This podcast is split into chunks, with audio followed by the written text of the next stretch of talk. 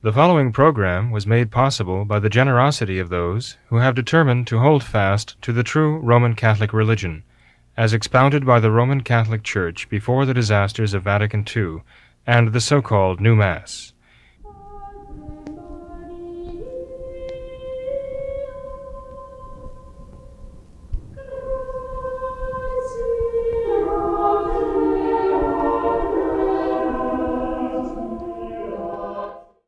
Hello and welcome to What Catholics Believe. I'm your host, Thomas Nagley, and with me tonight is Father William Jenkins. He is a priest member of the Society of St. Pius V. He's also the pastor of Immaculate Conception Church right here in Norwood, Ohio. Hello, Father. How are you doing tonight? Very grateful, Tom. Thank you. Good. Grateful that God is still putting up with me, and uh, grateful that you're here Sure. as well. Yeah, absolutely. Well, Father, uh, a lot has happened since we met last week uh, to record the, the program. We uh, we just published our, our latest show. I, I believe it was f- three or four days ago, and, and in that time, I, I think we've already amassed uh, over ten thousand views on our latest video. We've uh, received uh, a dozen or so emails on, on the topic of our last show, uh, where we kind of gave a response to a Taylor, Dr. Taylor Marshall video, where he talked about Saint Robert Bellarmine and uh, the uh, the idea of a of a heretical pope and the implications of that.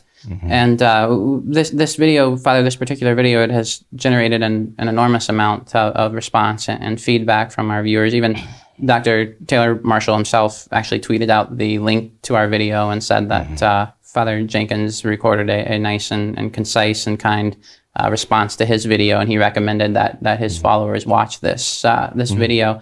And Do you uh, have the exact I do, I do, Father. I have it. He said. Uh, statement?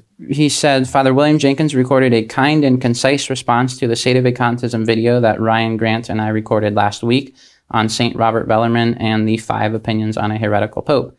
If you are interested in this debate, it's worth watching. And then he, he posted the link to that. So, Father, why do you think that there has been uh, such a, a response to this to this video and this particular topic? Because if I'm not mistaken, I don't believe that you said a whole lot in that video that you haven't said before. Uh, so, so why do you think the the tremendous draw to this program? Well, certainly the exposure uh, given by Dr. Taylor Marshall helped because he's uh, got quite a following and um, is rather prolific in his work. And uh, particularly in the case of uh, Ryan Grant, he had a, a very scholarly, gentlemanly Catholic man there speaking from his knowledge of the uh, the works of Saint Robert Bellarmine. And uh, I think the topic itself, though, is a very, very burning topic among Catholics today. Yes. Um, there are those who still have the old faith, the traditional faith, in their hearts and their souls. They have the virtue of faith, and they actually have the belief of the doctrines of the faith still. And they realize that there's something radically wrong. There's something terribly wrong in the Vatican, right? They're beginning to realize that uh, the legacy of Vatican II has been very, very deleterious to the faith. An enormous amount of damage has been to, done to the church, uh, following not only following upon Vatican II, not only post hoc, but propter hoc because of what was installed at Vatican II and the changes that came in following Vatican II. This, this, this whirlwind of changes that actually constitute a revolution. I think people are beginning to realize that. Uh, I think Dr. Marshall's book, also Infiltration, has given people a sense that what has happened to the church really is not an accident. It's not a development. It is a revolution that was carried off by the enemies of the church uh, due to the infiltration of the Mason, Masons, notably, right? So, um, and the modernists, certainly the modernists have carried off the revolution at Vatican II. And this is the result, the chaos that has come in with Francis. Francis kind of personifies that revolution himself right now. So, um, of course, this has caused uh, some serious divisions as people are trying to explain. As Catholics, they're trying to explain what's happened to the church. And they're trying to find a, uh, the practical answer. What, what do I do now? What is the Catholic position to hold? That's why this controversy um, has led them to the writings of St. Robert, Robert Bellarmine, because it all ultimately comes back to what has happened to the papacy. And uh, we see in Francis now um, kind of the apotheosis of modernism, right? And um, is he the ultimate goal of modernism? Actually, he, he is the quintessential modernist pope, right? He's right out of the pages of Pascendi, uh, the, the encyclical, the 1907 encyclical in which St. Pius X condemned the errors of the modernists. It's as though Francis embodies everything that was condemned in that encyclical of St. Pius X in 1907. Uh, right down to his synodal church and his synodal path that he outlines, like this new form of church that he's creating. Um, so, yes, I mean, these issues uh, go right to the heart of what it is to be Catholic right now, and people are scrambling to try to understand and trying to apply and trying to find their way through and, and, and to take the Catholic approach to know what to do about these developments. And there is a certain amount of um, disagreement, obviously, among those who still have the faith. I mean, we know that there are many pe- people out there who still have the Catholic faith in their hearts, have the virtue of faith, and they have the belief in the faith, the actual doctrines of the church, because we find them coming back to the traditional Mass.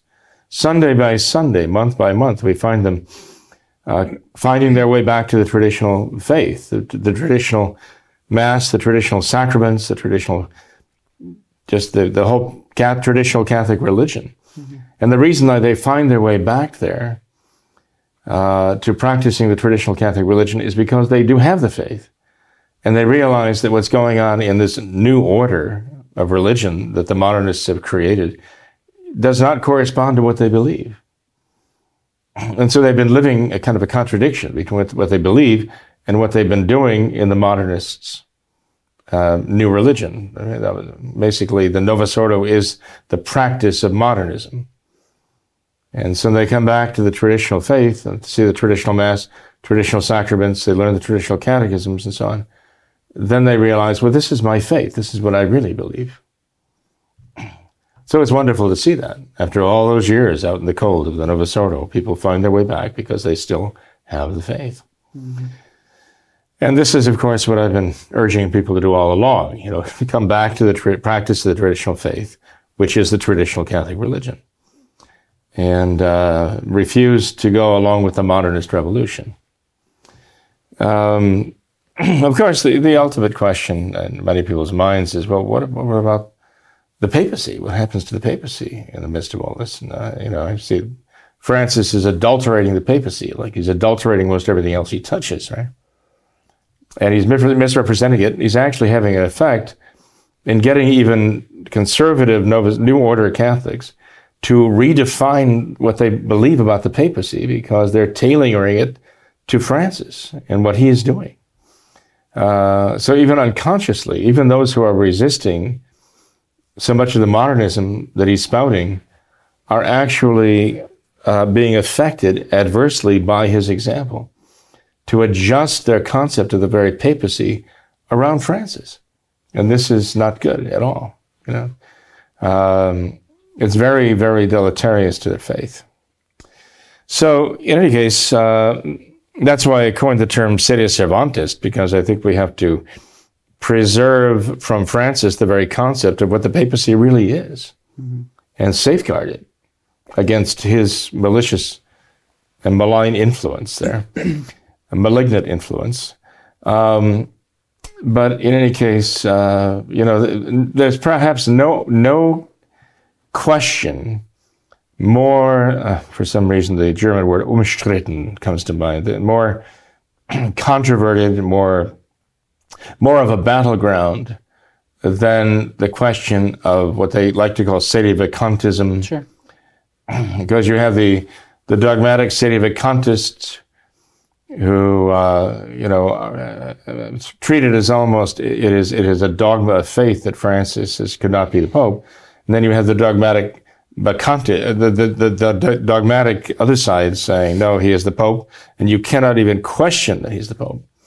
And I think this is the great contribution that Dr. Marshall and Ryan, Mr. Ryan Grant, mm. brought to the table here, is in a very measured, thoughtful way they presented the, the words of St. Robert Bellarmine, who is unimpeachable, in his witness of the traditional faith on this matter. And the point was made that there are five possible positions on this, according to St. Robert Bellarmine, and they are acceptable Catholic positions. That the Church has not uh, condemned any of the any of the five positions, nor has she defined any of the five positions. And these five positions have been enunciated in the course of the Church's life, in the course of the years, by various respected theologians and even doctors in, of the faith. So one can adopt one of those five positions without fear of, of going against the Catholic faith. They are Catholic positions that are acceptable as Catholics. And what they were arguing uh, from St. Robert Bellarmine's words is not that, okay, we, we give this position and we anathematize that as being uncatholic. What they say is very few hold this position or this position is logically untenable for this reason that they give, mm-hmm. but they don't anathematize those who hold those positions as though they were not Catholic. So they don't, they don't arrogate to themselves that power, that authority to condemn positions that the church has not herself condemned. This is what, unfortunately, the dogmatic sedevacantists do, and what the dogmatic anti-sedevacantists do. They arrogate to themselves the authority to rule out certain positions that are certainly Catholic to hold. As those to say, you can't even question this, when in the fact, St. Robert Bellarmine made it very clear that it is questionable. For example, the, the dogmatic anti-sedevacantists lay down the law. They say you can't even question that Francis might not be the Pope. You can't even think about that possibility that he's not the Pope. But if you read St. Robert Bellarmine, he made it very clear that it is, it is a possibility right. as a Catholic to question that. And who are they to say you can't? How dare you question this? Who are they to say that? They're arrogating to themselves magisterial authority to settle the question once and for all for all Catholics at all times in all places. And they don't have that authority, see? Mm. So I think what uh, Dr. Marshall and uh, Ryan Grant have done, uh, trying to bring some reason uh, to the table here and have a, rational, thoughtful Catholic discussion about the very serious issues that are facing the Catholic people today. And that's exactly what we need. So I considered it to be a breath of fresh air myself. Sure.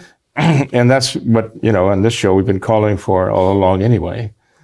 Uh, but it, it, it, seems that uh, it's that request has fallen on deaf ears because people would much rather, um, uh, let's say, launch epithets and uh, invective against those who disagree with them than actually sit down and, and talk about this as Catholics mm-hmm. and discuss the, uh, the, the, the real issues. I mean, it's very important for the, for the dogmatic state of God is to ask themselves, well, why are people, why is this such a hot button issue? Why are people so almost afraid to even discuss this? What are the theological problems with it? Why are the, what are the concerns that they have? about this that makes it so unthinkable to them. And the, those on the other side need to ask the same reason. I mean, what is it that is driving the dogmatic state sedevacantists? Uh, I mean, what, what are their concerns about this? Why are they finding it absolutely, as they say, untenable to hold the position of the other side? Well, they need to start listening and realize there are theological implications in both sides. there are theological implications that can be very distressing and disturbing for people who actually interpret the other side to say, you're saying the church is finished. You're saying Christ's promise is void. You're saying the church has failed. Each side is basically saying that about the other side here. Well, somebody has to be able to sit down and think this through and then discuss this through and, and figure it out as Catholics what is the Catholic position to hold here, the most reasonable, thoughtful Catholic position to hold. And uh, I mean, personally, for what it's worth, I, I, think I think, as I expressed in the last video, the reasonable Catholic position to hold, based upon the words of Saint Robert Bellarmine, is that it is the very least we can say uh, a plausible Catholic position, actually, and uh, that there is an objective doubt or a reason to question whether or not Francis, in fact, has the Catholic faith, whether or not he is a manifest heretic, and uh, that therefore that a reasonable position to hold that he would have lost the papacy if he ever had it. I mean, this this is a, an opinion uh, voiced by Saint Robert Bellarmine himself that a manifest heretic cannot hold the Catholic papacy, right? right. So um, uh, to see that as a real pay, uh, a real possibility. Now that doesn't say we are arrogating to ourselves the power to answer the question, but it's not arrogance to ask the question, right? It is a legitimate question, according to Saint Robert Bellarmine. And raising that question then to realize, okay, since the the authority that is commanding us to follow this new synodal path that he's charting out for us, since that authority is the very least we can say doubtful, and I know that as a Catholic I have a, an undou- undoubted and an indubitable responsibility to be faithful to Catholic tradition. That is a fact. That I know. There's no doubt about that. That I have to follow the tradition of my Catholic faith that I, that's what I have to do. I cannot hearken to a very doubtful authority telling me to violate the tradition of the Catholic Church when my primary responsibility is to follow the tradition of the Church, which is the work of the Holy Ghost. there is where my primary allegiance must be, and that's where my obedience must be too, mm-hmm. which means practicing the traditional faith, uh, worshiping at the traditional Catholic Mass, receiving the traditional Catholic sacraments of the Roman Rite, believing the teachings of the traditional Catholic Catechism, right? the Catechism of the Council of Trent, and so on. This is where my obligation lies right now. Mm-hmm. This is where I believe the obligation of every Catholic lies right now. Mm-hmm. And Father, I mentioned the, the email response that, that we received from this latest program, and I, I thought it was really encouraging and and inspiring to read through a lot of the emails. I, I believe every one of them was was 100% uh, positive, um, and favorable tor- towards things you said. And I, I wanted to, to, thank all of our viewers for sending those in because I think that uh, there are a lot of new viewers who have uh, come on board since we posted that program, and a lot of them kind of gave their background of how they have you know come to tradition. And I, I, thought it was really interesting just to read through some of those and see how uh, how, how varied the, the backgrounds are. Um, sure. You know, we have, have, people email us from the uh, SSPX, and uh, you, you, have them there too. I, I do, and uh, That's good. they That's were. Um, I, I, thought every one of them was was fantastic. Uh, one one viewer said that uh, she watched the show twice, and, and, your your words were music to her ears. Uh, and another said that that it was it was great stuff. They really wanted to thank you for, for posting that video, and, and I think it, every every single one of them was 100% positive. So I think it was really. Um, encouraging and inspiring to to read through those. So I thought that was great. But there were a few follow up questions to some of the things that you mentioned in that last show, and um, one of them was actually a, a, common thread among several of the emails um, mm. in regards to the question of Catholic tradition. Okay. you said that uh, we Catholic tradition has a claim to our love, obedience, and affection. So, could you just explain exactly what you mean by Catholic tradition, and, and how do how do we have a prior obligation and a binding obedience to tradition? Well, we sometimes refer to ourselves as traditional Catholics in order to uh, distinguish the religion we practice from the, the Novus Ordo revolution that came in, the modernist revolution of Vatican, that followed upon Vatican II, right? Uh, but in fact, the title traditional Catholic is kind of a misnomer in the sense that it's almost like an oxymoron. You can't have a non traditional Catholic. You can't have an untraditional Catholic. You can't have an anti traditional Catholic. It's impossible because the Catholic faith teaches us that there are two fonts of divine revelation. And you have the font of Catholic tradition and you have the font of Catholic of, of scripture, sacred scripture. You have sacred tradition and sacred scripture. they are both the work of God. They are the work of the Holy Ghost. And of the two, tradition came first. You might even say that Scripture is the outgro- outgrowth of tradition, especially the New Testament. You can say absolutely. The New Testament Scriptures, beginning with the Gospels and going through the Acts of the Apostles, the epistles, and so these are the records of Catholic tradition written down. Uh, the church came first. Before the first word of any of the four Gospels was written, the church was already justifying souls from sin, sanctifying souls by grace, saving souls, and you know, leading them to eternal glory, being glorified by God in heaven, before the very first word of any gospel was written down. And uh, because the church was doing this by the power of Jesus Christ, that he had committed to his apostles, entrusting to them with the command then to carry, and that he would be with, with the assurance he would be with them throughout the ages until the end of the world, the consummation of the world. So tradition actually came first. This is something that the Protestants have gotten all wrong. And um, it's a crime because uh, it, you know, it leads them uh, in very wrong directions, okay? But in any case, um, so here we are we, we look back over the years and we see the church, okay? We see the church acting. We see her, her judging things, right? And in her judgment, we have more than canon law here. We see how the church herself has actually judged cases. Now, we see the same thing in our own civil law, maybe as an analogy, I would say. When, when the church, when, when our, our uh, judicial powers of our government. So when, when, when things are brought before the judges here, what do they do? They judge on the basis of precedent, okay? And this is very big in, in cases, uh, judicial cases involving precedent, to see how our Constitution was applied, how it was interpreted, to see how what our laws, uh, our laws meant and how they were understood and how they were applied is very, very important. Well, all the more so in the church's history. I mean, precedent for us is Catholic tradition. That's what we go by. And we see year by year, decade by decade, century by century, the church judging and exercising her powers of judgment.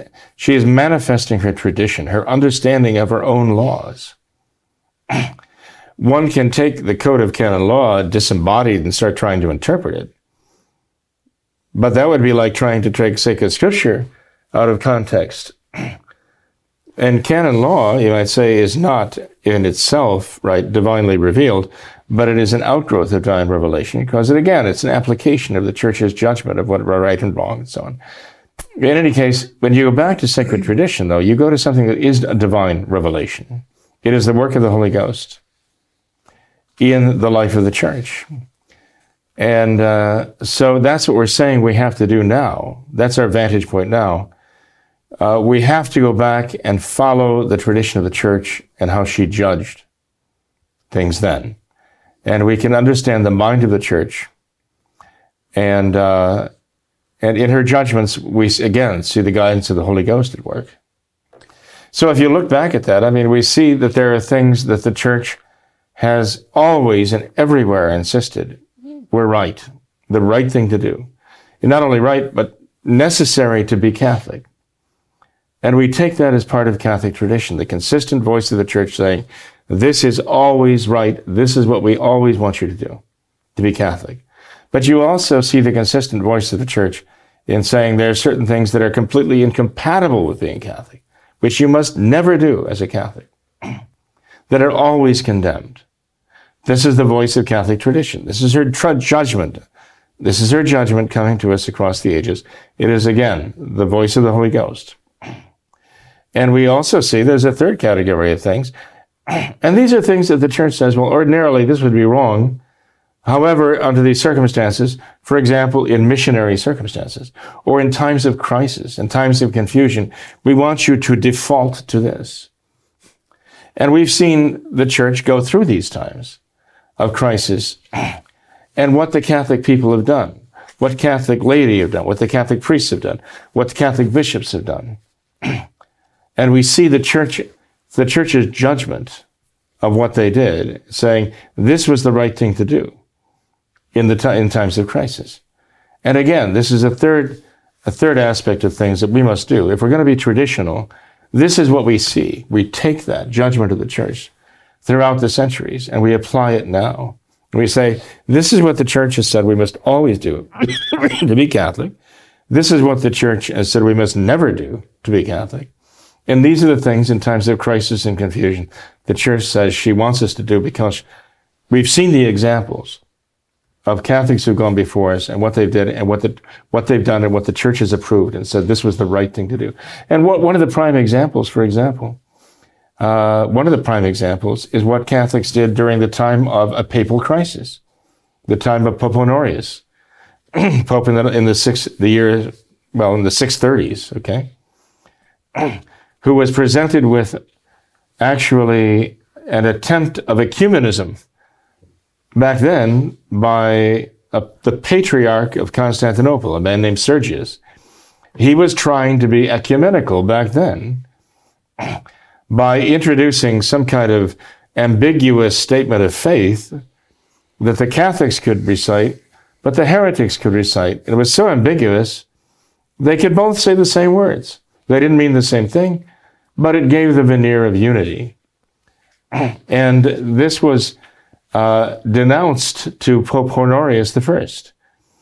It was denounced as a falsification of the faith, an insult to the faith, actually scandalous and dangerous to the faith of peoples to introduce that ambiguity and that heterodoxy. And so um, Sophronius, who was a bishop of Jerusalem, was one of those who denounced this, this ecumenical adventure of the Patriarch of Constantinople, Sergius, to Honorius I. Honorius failed miserably. His solution we will not speak about these things. These are divisive matters. We're not going to talk about this. So he enjoins silence, everyone. Okay. So the question was, uh, what should Catholics do? And the Catholics of the time, Sophronius, Maximus the Confessor, and so on, would not be silenced by the command of that Pope because it was against the faith. It was a betrayal of the faith. And so, contrary not only to what Honorius, the Pope, had commanded, but even contrary to the emperor of the time and his, his uh, he, he, issued a, an edict, right, punishable, such that breaking the, um, uh, disobeying Honorius and speaking about these things uh, made one liable to punishment by the civil law. In fact, Maximus the Confessor suffered and died as a martyr because he did speak up and continued to condemn the heresy and speak boldly about what the true faith taught. The heresy was monothelitism, which uh, eventually was an, it was actually an attack on the humanity of our Lord. The, the, an attack on the incarnation is what it was that God the Son did not fully become fully human and take a fully human nature. And uh, this was an attack on the incarnation. So you see how much was at stake in here. This is, I mean, the whole faith revolves around that incarnation, right? So, um, but what was the church judgment of this? I mean, you had Honorius, universally regarded as a pope at the time. You had uh, those who were subordinate to him Bishop of Jerusalem. You had others too. And they flagrantly disobeyed him. Before the century was out, before the sixth century, the seventh century closed, Honorius was condemned for his failure, even listed among the heretics, because he favored heresy and uh, effectively by what he had commanded. And those who had disobeyed him were canonized. I mean, we have the feast of St. Maximus the Confessor and St. Sophronius now in the universal calendar of the church for the example that they set of speaking up for the faith when it is probably the most difficult when they were ordered by ecclesiastical authority to be silent. Uh, so again, here you have the tradition of the church and the, and the voice of the Holy Ghost speaking in that judgment of what we are to do, what we are to do today Where there we find the answer. You see. So I just use that as an example to say to explain what I mean by. There are certain things we must never do as Catholics, and that is compromise the faith. We must always do as Catholic and speak out boldly for the faith, regardless of who orders us to be silent. Mm-hmm. This is this is the voice of Catholic tradition here. The the true Mass, the traditional Mass of the Roman Rite, the traditional sacraments, these also are the work of Catholic tradition, and the Holy Ghost guiding the faith. No one can ever anathematize those. No one can ever pronounce those not Catholic. One, no one can can deny that Catholics have a right to those and an obligation to hold to them, to hold fast to them. And so, um, again, uh, the church would anathematize those who would try to prevent the Catholic people from practicing the traditional Catholic faith and would say that as Catholics, we have an obligation to do exactly that, to practice the traditional Catholic faith in the traditional Catholic religion of which the traditional Rome, Mass of the Roman Rite is the centerpiece, really. Uh, the center of that worship. So uh, if, if one asks, well, what, is, what do you mean by this when you talk about tradition? I'm talking about what the church has given to us. What did St. Paul, I mean, all the way back then, right? Back when he was writing uh, to the Thessalonians, his second letter to the Thessalonians, when he told them in the time of the Antichrist, hold fast to the traditions you've received by the word of my mouth or by written, the written letter, of the scriptures. So he's talking about by tradition and scripture. Hold fast to those things. And he's writing this probably about 50, 50 AD, already back then. He says these are the standards we must follow. And he was saying that uh, specifically about the time of the Antichrist, which at that time was far in the future, as far as anyone knew. Father, if I were to ask you to give a, a one sentence definition of That would be very Catholic- difficult. Catholic tradition, what would you say? I'm not an admirer of Immanuel Kant, okay. but he's known for uh, what sentences that went on Yeah. for pages. Okay, Yeah. but this is in German. In German, okay. Yeah. I'll try to avoid falling into that that pitfall Yeah. or pratfall or whichever you want to choose from. But a, de- de- a definition of Catholic tradition is actually the guidance of the Holy Ghost in, in, in practice in the churches, uh, the practice of the Catholic religion. Okay. Fair enough. Just off the top of my head, that's how it, I would I would define it. Okay. Okay. Uh, Father, n- What the church has approved, what the church has condemned, uh, this is what we this is our standard. How the church has judged things. Uh, Father, another um, question, another follow-up question from our previous previous video has to do with the uh, idea of a doubtful authority. Um, so you said that um, uh, that um, we have the liberty not to do what is commanded by a doubtful authority. Um, could you expound upon that a little bit more? Why why do we have that liberty, and would it be sinful if we were to um, obey a doubtful authority? Would we be giving scandal? Would that actually be a sin of scandal? Well, uh, you know, the doubtful authority might be commanding something that is in itself indifferent or even good, right? If, if someone were to come up to you on the street and say, uh, Look, you don't know me and I don't know you, but I am the mayor of this town, and by law, you are required to make a donation to this charity that we have here. So you are obliged to do that. Uh, would you be obliged by law to do that? No. Why not? Doubtful authority. You don't know who this is. You know who he is, right? He might be just uh, kind of hanging out on the street, uh, you know, raising funds for his favorite charity. It might be himself, you know. uh, you have no idea who this is. You don't know if he is who he says he is. And even if he were the mayor, is it really the law? You don't even know if what he's telling you is true. And so, because the very least you can say, well, I don't know that you're not the mayor, and I don't know that there is no law like that. I don't know. I happen to be visiting your town here. You tell me you're the mayor. You tell me there's a law to this effect, and that applies to me as a visitor who uh, stopped in to eat at your diner on, on my way, you know, to Saskatchewan or whatever. And I, I can't prove that you're not who you are right now. But uh, that's not my obligation to prove that you're not the mayor. The fact is that I don't know that you are, and I do not have an obligation to do what you're saying here. Certainly no moral obligation. okay? Um, I mean, this is common sense. Anybody could say, I am so and so, I have the authority over you to command this, and you have to obey me, right? Uh, and you don't have the obligation to obey. Now, it might turn out that the man was the mayor and that there is a law, and yes, okay, uh, but that has to be verified in your case before you have any obligation, you know, mm-hmm. the obligation there. but it's a different case when somebody is saying, I am the mayor of this town, and there's a law, and you have to obey it, that you have to go rob the bank, or you have to uh, throw stones at somebody's car, you know, or you have to uh, uh, um, uh hamper, the, you know, uh, cut cut the firemen's hoses, you know, if you see them, you know, putting out fires.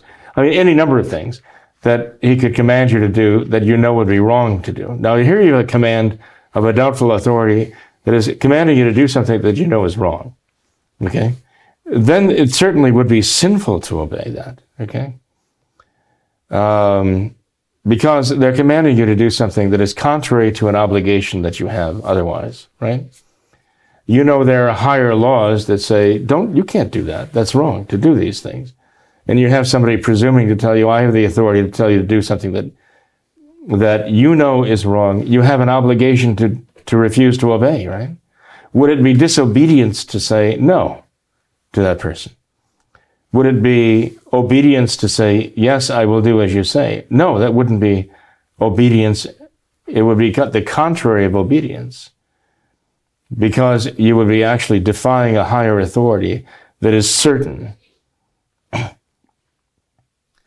instead do something wrong at the, at the behest of an authority that is very questionable. We're in that situation now where we have an authority that is very questionable, that there is actually objective reason to doubt uh, that there is that authority there, or certainly that they have the authority to command what they're commanding. And on the other hand, we have a certain obligation to obey Catholic tradition, which is actually the work of the Holy Ghost in the church. So for us to abandon the obligation, the certain obligation we have to be faithful to Catholic tradition, and to hearken to a voice that might not even have that authority, or, well, be the authority, or even, or at least have the authority to command what it's commanding, that would be sinful to do that. Okay. Um, now, I mean, let's say let's say the voice is commanding us to do something in a case that is not in itself sinful. I was talking to a, a, priest of the Society of Saint uh, Pius X, the Society of Saint Pius X, and uh, I I proposed a case to him because he was telling me that the Society of Saint Pius X gives the benefit of the doubt to Francis. Okay. In this case, actually, it was John Paul II, they said. And so I said to him, well, all right, suppose, suppose John Paul II were to command everyone, let's say to command all the people, the Catholic people in the world, to fast and abstain on Wednesday of this week for world peace, for peace for mankind. I said, would you obey that command? Would you consider that to be a, a, a true command that you would be in, obliged to obey in conscience? And would you tell the people in your churches and your missions that they were obliged in conscience to fast and abstain this Wednesday for, for peace in the world because John Paul II said so, commanded that. And his answer was absolutely not. Absolutely not, he said. I would not do that. I would not feel obliged to obey that, nor would I tell the other people, the traditional Catholic, who are coming to my traditional Catholic chapel or mission, nor would I tell them they have an obligation to fast and abstain because John Paul II said so. They said, well, now wait a minute. How is that giving him the benefit of the doubt? He said, He said, Don't, You said you recognize that authority, and they're not. Do you think it's sinful to command fast and abstinence? no. Well, do you think it's sinful to, com- to uh, command fast and abstinence for world peace? Because after all, Our Lady said we had to offer penance and, and, and, and sacrifices for peace, right? And would that not be consonant with the command of our Blessed Mother at Fatima? He said, well, here's the problem. When, when liberals and modernists talk about world peace, they're actually talking about ecumenism, and which is like a false religious principle. And so I would, I would refuse that command and refuse obedience to it because what they really mean is ecumenism, that all religions basically, you know, are the same ultimately and get along and so on. And, and I said, well, well, wait a minute. You're, you're parsing his words to mean something that it doesn't, that they don't say. So how is, again, that giving him the benefit of the doubt? My point is that this was not, this was not correct. It just wasn't true that they're giving him the benefit of the doubt. And you know what he said to me? He said to me, well, you wouldn't do it. And this is the strange thing. Uh, to him, I mean, he was flabbergasted by it. I told him, well, of course I would. If I were convinced that John Paul II, beyond any shadow of the doubt, was the vicar of Christ on earth, and he was giving a command like that, I would certainly obey. And I would tell everybody in the parishes that they had an obligation to obey that. Uh, and I said to him, that's the difference between you and, well, basically what it comes down to is Society of St. Pius V and the Society of St. Pius X. That we have the spirit of obedience. We take that authority very seriously, which is why we take the position we do. We take that authority very seriously. You just can't kind of switch it on and switch it off. um, uh, depending on, you know, whether you like it or not. So uh, in any case, um, the, what, what, what, am I, why am I, I, saying all of this, Tom? Well, basically because um, the, the command itself, uh, coming from a, um, a doubtful authority, is not necessarily an evil command. But still, if I obeyed it, it would not necessarily be obedience, it would be charity. For example, if, if a doubtful authority commanded me to perform an act of charity to some homeless person, saying, okay, you have an obligation, I'm commanding you to give $10 to this homeless person. Well, if I gave the $10 to the homeless person, it wouldn't because I thought somebody had authority to command me to do so, but I would be out of charity that I would do so. But, but when the doubtful authority is commanding me to do something that is contrary to my faith, contrary to Catholic tradition, contrary to Catholic scripture, I couldn't do that out of charity, and I couldn't do it out of obedience. Out of obedience and out of charity, I would have to refuse to do what I was told if it was something wrong. And this is the situation with the modernists now. They've gotten into these positions, they've invaded these positions, and they're trying to use obedience, as Monsieur Lefebvre himself said. They're trying to abuse Catholic obedience to carry out their plans to subvert the church. And Catholics not only don't have an obligation to obey them, Catholics have an obligation not to do their wishes. And it is a matter of being obedient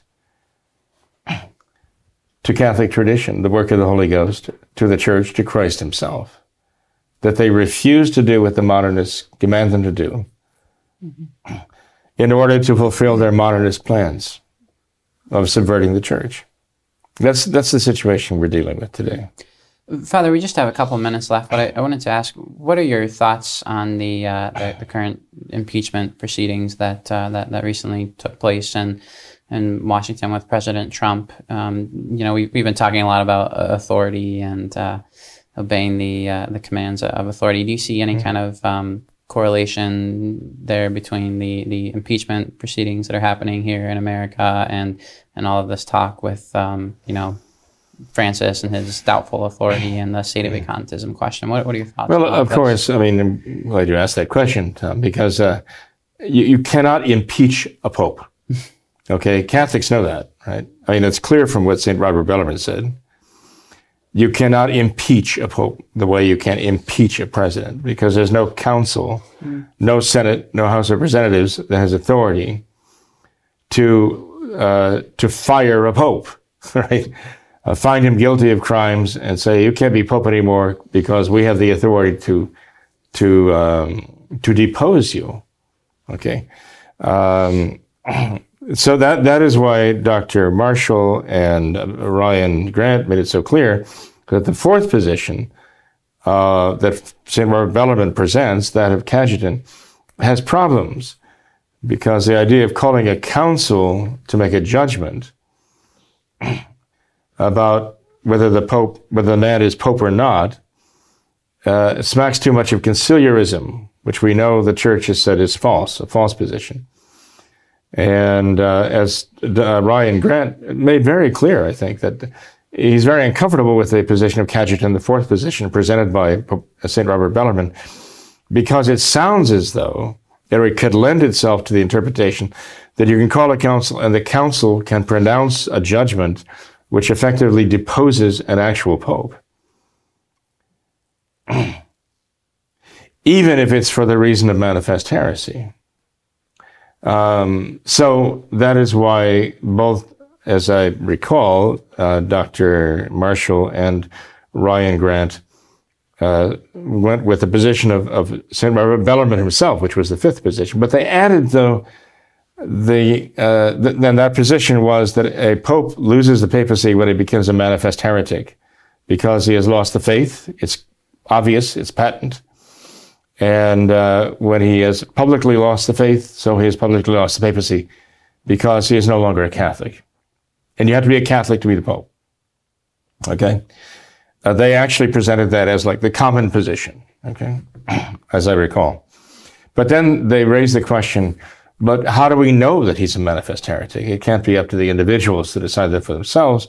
And that's where they raised the specter of, well, you have to get a council together of the bishops, and they'd have to, they'd have to simply make the, the, the statement uh, acknowledging the fact of his manifest heresy. They're not deposing him.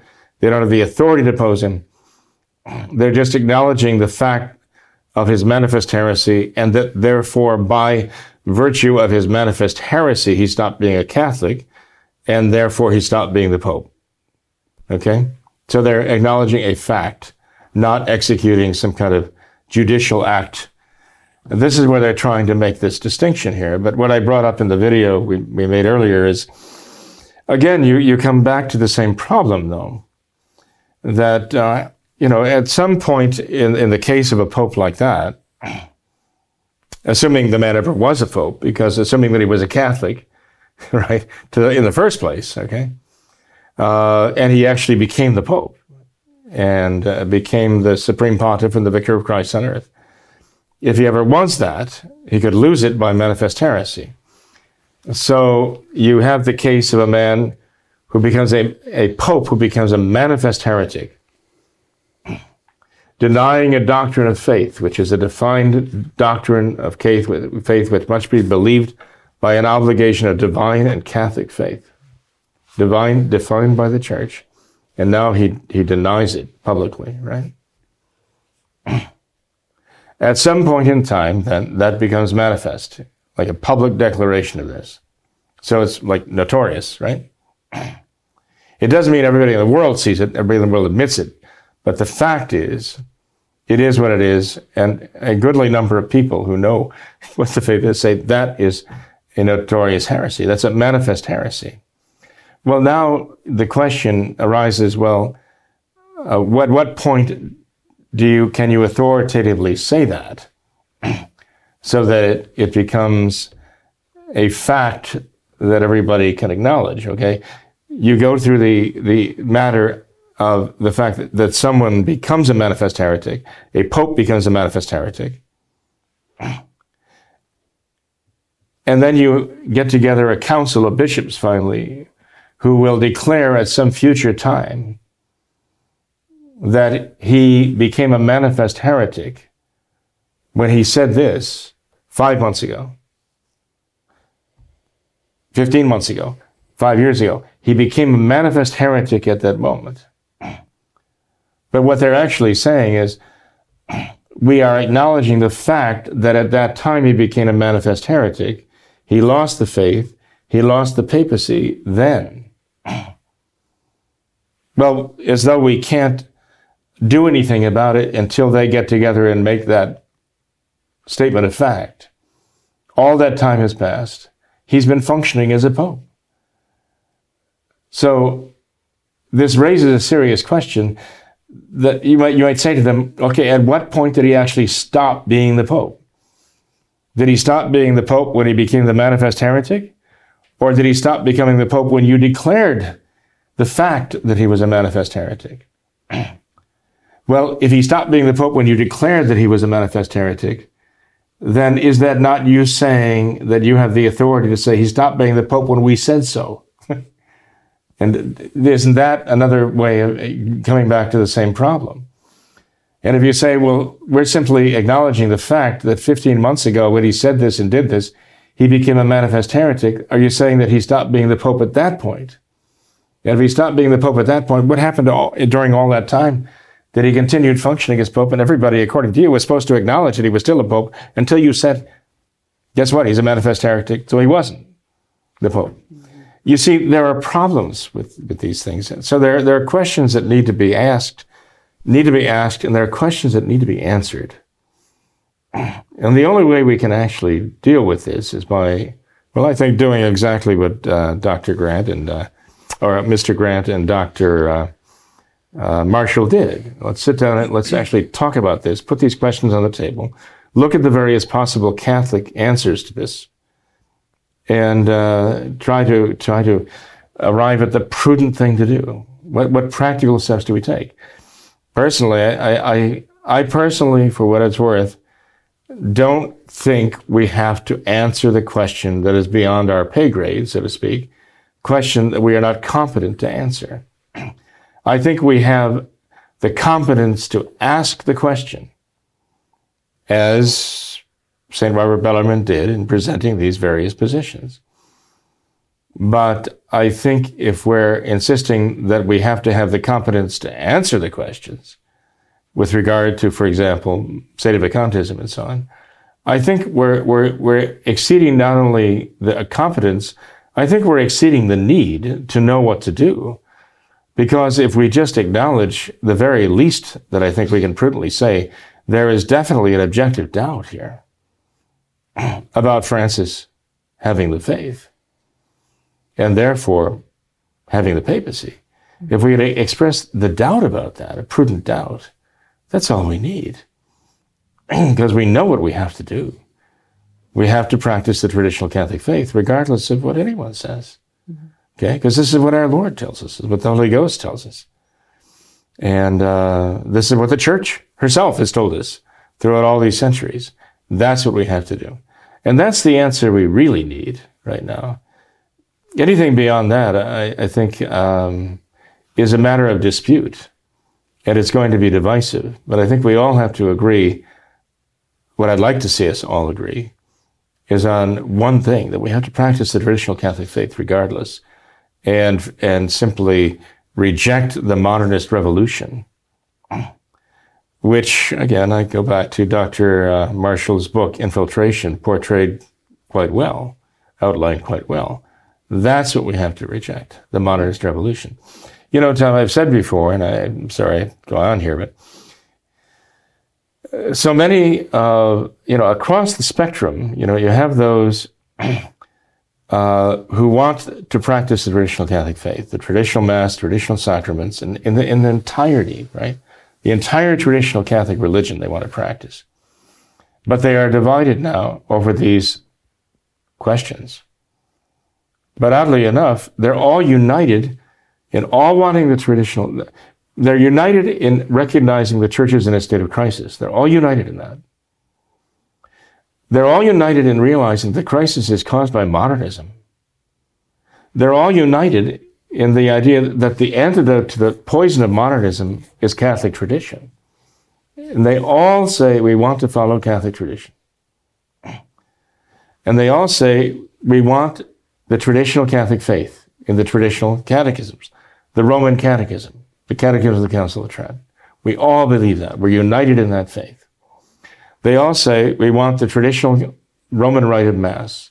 We want the traditional uh, Catholic sacraments. That's what we want. We're all united in the worship that we want. And we're all united again in recognizing Catholic tradition as being above all human authority here on earth, including the popes and the papacy, which exists to preserve Catholic tradition, to serve it, not to destroy it. We're all united in that. but then when it comes down to the practical application of what it is to be traditional, that's where the divergence occurs. And that's what separates us. If we could all agree on that, what it is to be traditional and to practice the traditional Catholic religion, we could solve this problem. And I think the divisions are artificial in that people are hammering away at questions that they're trying to answer the questions for everybody by saying, okay, this is my position and this is the only possible position. And I anathematize those who don't agree with me. I get back to where we started. I think the program that Dr. Marshall and, uh, and Mr. Grant put out simply made it very clear that St. Robert Bellarmine made it very clear that there are these various positions and they are all acceptable Catholic positions.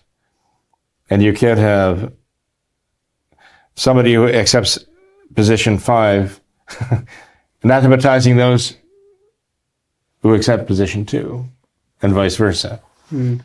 Because then they're arrogating to themselves authority that they don't have.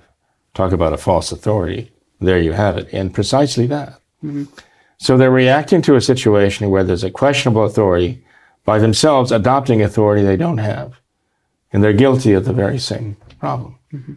Father, what, so, what, what about President Trump and, and the, the oh. failed impeachment proceedings there. What do you, what do you, can we draw any more oh, clear oh conclusions uh, in that case? Better reset can? the clock here. 30 oh, seconds or less. Uh, oh, dear, I don't know. Well, look, this, the whole impre- impeachment proceeding was undertaken by the Democrats yes. who want to unseat President Trump. Okay. Because they have, could never accept that President Trump was actually became the president and is now the president of the United States of America. They will not accept it, period. And furthermore, they're also facing the reality they cannot defeat him in the upcoming election. That sets in with them. They realize that. And so they have to do whatever it is, however desperate the measure is, um, in the hopes that something will happen, so that they have a weapon to use then, that will give them, you know, some, something to hold over his head. So they brought up this impeachment, these articles of impeachment. And I think most people realize that they're pretty much, you know, whole cloth. Um, that that they they don't amount to anything. That's what the Senate decided. And um, but one thing I think the American people need to know is that the Democrats have done this on our dime, so to speak. I mean, the Democratic National Committee is not paying for this.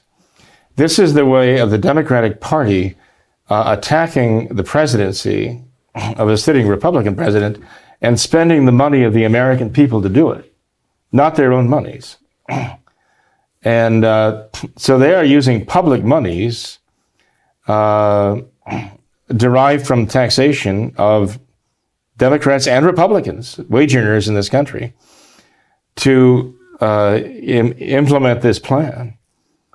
And when it got to the Senate and the president had an opportunity to defend himself, he had lawyers and others he had to pay, research and so on.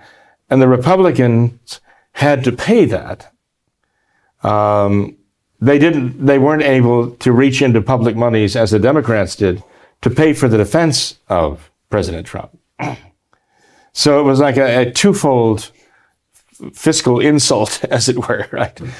Um, and now they're saying that the Senate's acquittal of President Trump was null and void because they didn't call witnesses, which they had no obligation to do, obviously, because the the uh, House Democrats failed to make their case. They wanted the, the Senate to make their case for them, and it's not the obligation of the Senate to make the case for the Democrats. Okay, and um, I mean, one could say so much about these proceedings. It, it's almost I mean, volumes and volumes will be written about this. Okay, but now they're talking about starting another uh, another impeachment proceeding in the House and going back and repeating. You know, does it bring up new charges and trying floating more balloons out there to see if they can get traction? Okay, and they want to keep this controversy going. Uh, because they feel that eventually the American people will, will cave in themselves. I don't think they're under, illusion, under any illusions that, that uh, Donald Trump is going to cave in at this point. but I think they think the American people are going to become tired of this. They're going to say the only way we can escape this, uh, like Groundhog's Day problem with the, the, the Democrats starting over and over and over again, endless rounds of impeachment, is to finally uh, get somebody else in there, vote Trump out of office. But actually, the only way to really escape this is if the, for the Democrats not to have control of the House. Because as long as the Democrats have control of the House of Representatives, this is what they're going to do. This is what their leaders are saying they intend to do. At least they're floating these as real possibilities. Okay, so um, uh, the question is whether the Ameri- whether they pursue this course again, the Democrats in the House, and whether the American people will say, okay, well, uh, we'll have to eventually just surrender and get rid of President Trump and get somebody else in there, or we have to stop the Democrats from doing this again. And the only way we can do this is, is not let them have control of the House of Representatives. Uh, what's going to happen, of course, I don't know. Um, but, you know, there are indications that the American people uh, who are not represented by the uh, the literati, glitterati, and the elite, as they are called, that they realize there's something wrong, and they they are really um, not in favor of this whole process. They don't they don't want this. They don't want this happening to their country, and uh, they are many of the American people are rather well disgusted and horrified by the behavior of certain Democratic leaders in all of this, who simply thought that if they repeated over and over and over and over and over again their feelings about President Trump, that that would become policy for the for the people of America. Okay, I think there there is enough uh, rationality left in the American people that they recognize this, and so they're not going to be held hostage by this not going to allow themselves to be held hostage by this anymore. At least I hope not. Okay, I pray that they will see this. But uh, you know, ulti- ultimately, uh, it, it is a moral question. It is a question of uh, of, of of right and wrong. Okay, question of morality, and uh, people whose intellect is darkened by sin can be very easily led astray and deceived. So this is the question of the morality of the American people. Our founding fathers understood this very well. That a republic is a form of government that absolutely requires its citizens to be moral because they have to self-govern, meaning they have to be able to govern themselves individually, right? And if you have an immoral person, he is not capable of governing himself. People who are not capable of governing themselves often wind up in prison and uh, because they they have to be controlled, they do not have self control. Well, we're talking about morality. We're talking about virtue. We need a virtuous people, and uh, not only the virtues of prudence and justice and fortitude and temperance, the fundamental virtues called the cardinal virtues. We need a people with the supernatural virtues of faith and hope and charity, starting with a belief in God, a hope in God, and a love for God. Without that, we are lost. Everything will end in tyranny otherwise, uh, inevitably. will end in tyranny. And we see the rising call for socialism in America. Um, um, this is something to be feared. So we see the, the, the, the, lines being drawn now, you know, as to which way it's going to be. The, the, the future of the American people is hanging in the balance right now. Um, but if, if, um, if people do not, as Our Lady said at Fatima, stop sinning offending God, the outcome is already cast. You know, there's no way to escape it. there's no way to escape the, the judgment of God for our sins. So we have to be militant for the conversion of our people uh, to faith and hope and charity. And we, we have to, uh, that's where we have to focus our efforts on that. I mean, the, the, the solution is not going to be a political solution. Mm-hmm. It's not going to be a social, social solution, economic solution, any of that.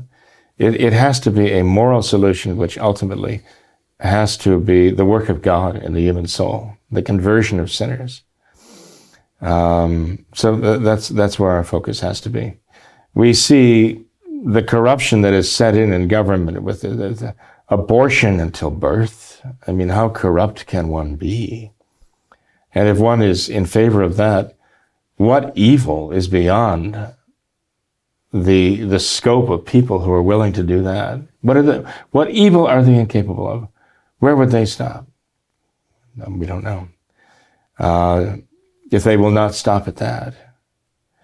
Um, so we see that there's there, there, are tremendous evils besetting our country, and we have to pray uh, very, very, very assiduously to God, incessantly to God for mercy, and we have to work work for that, and everything that we can do and stand up for what is right. Um, you know, we, you talked about uh, President Trump. I mean, he himself. I mean, we're not ready to canonize him by any means. Okay, but we have to pray for his salvation too. We have to pray for him that he be strong uh, for what is right and for the right reasons. Uh, and all of those who are involved in this in this struggle right now, because it is an epic struggle, right? It is an epical struggle, and uh, we might say not only the fate of the United States of America hangs on this, uh, but the fate of the of the world actually depends on what what what is the outcome of this this whole uh, epic struggle between good and evil right now. We couch it in those terms because that's exactly what it is right now. So, in any way, Tom, I just kind of uh, wrap up with that idea. Um, um, in any case, um, I uh, uh we can talk about this further in, in upcoming shows right now, sure. but I think we need to let everybody escape. Yeah, that was just a little bit longer than 30 seconds, Father. Yeah. But I, well, the 25 words or less. I mean, when you when you talk about you know weighty matters. When, when you when you say, okay, wh- how do you relate what's happening in Washington, what's happening in the Vatican, and the impeachment of President Trump, and the question to Francis? I mean, this is obviously not a 25 words or less. It's not a yes or no answer. question. This is True not a yes or no answer. Certainly. Sounds good. Um, so anyway. Um, Okay. Well, Father, thanks we for being what we have to do. Appreciate your time. Appreciate all of your, your insight and your leadership, and I know all of our viewers do as well. So thank you very much. Well, the greatest anything anybody can do for our for our country is to implore the mercy of God at the foot of the true altar, at the foot of the true Mass, the sacrifice of Calvary. So that's where we all have to find our way there. That's where the eagles will gather, right? Right. Thank you, Father. God bless you, Tom. Yeah. Thanks to all of our viewers as well for watching this episode of What Catholics Believe. Until next time, we ask that you all remember the words of Our Lady at Fatima, to consecrate yourselves and your families to the Immaculate Heart of Mary, and finally to pray and do penance. Thank you, and God bless you.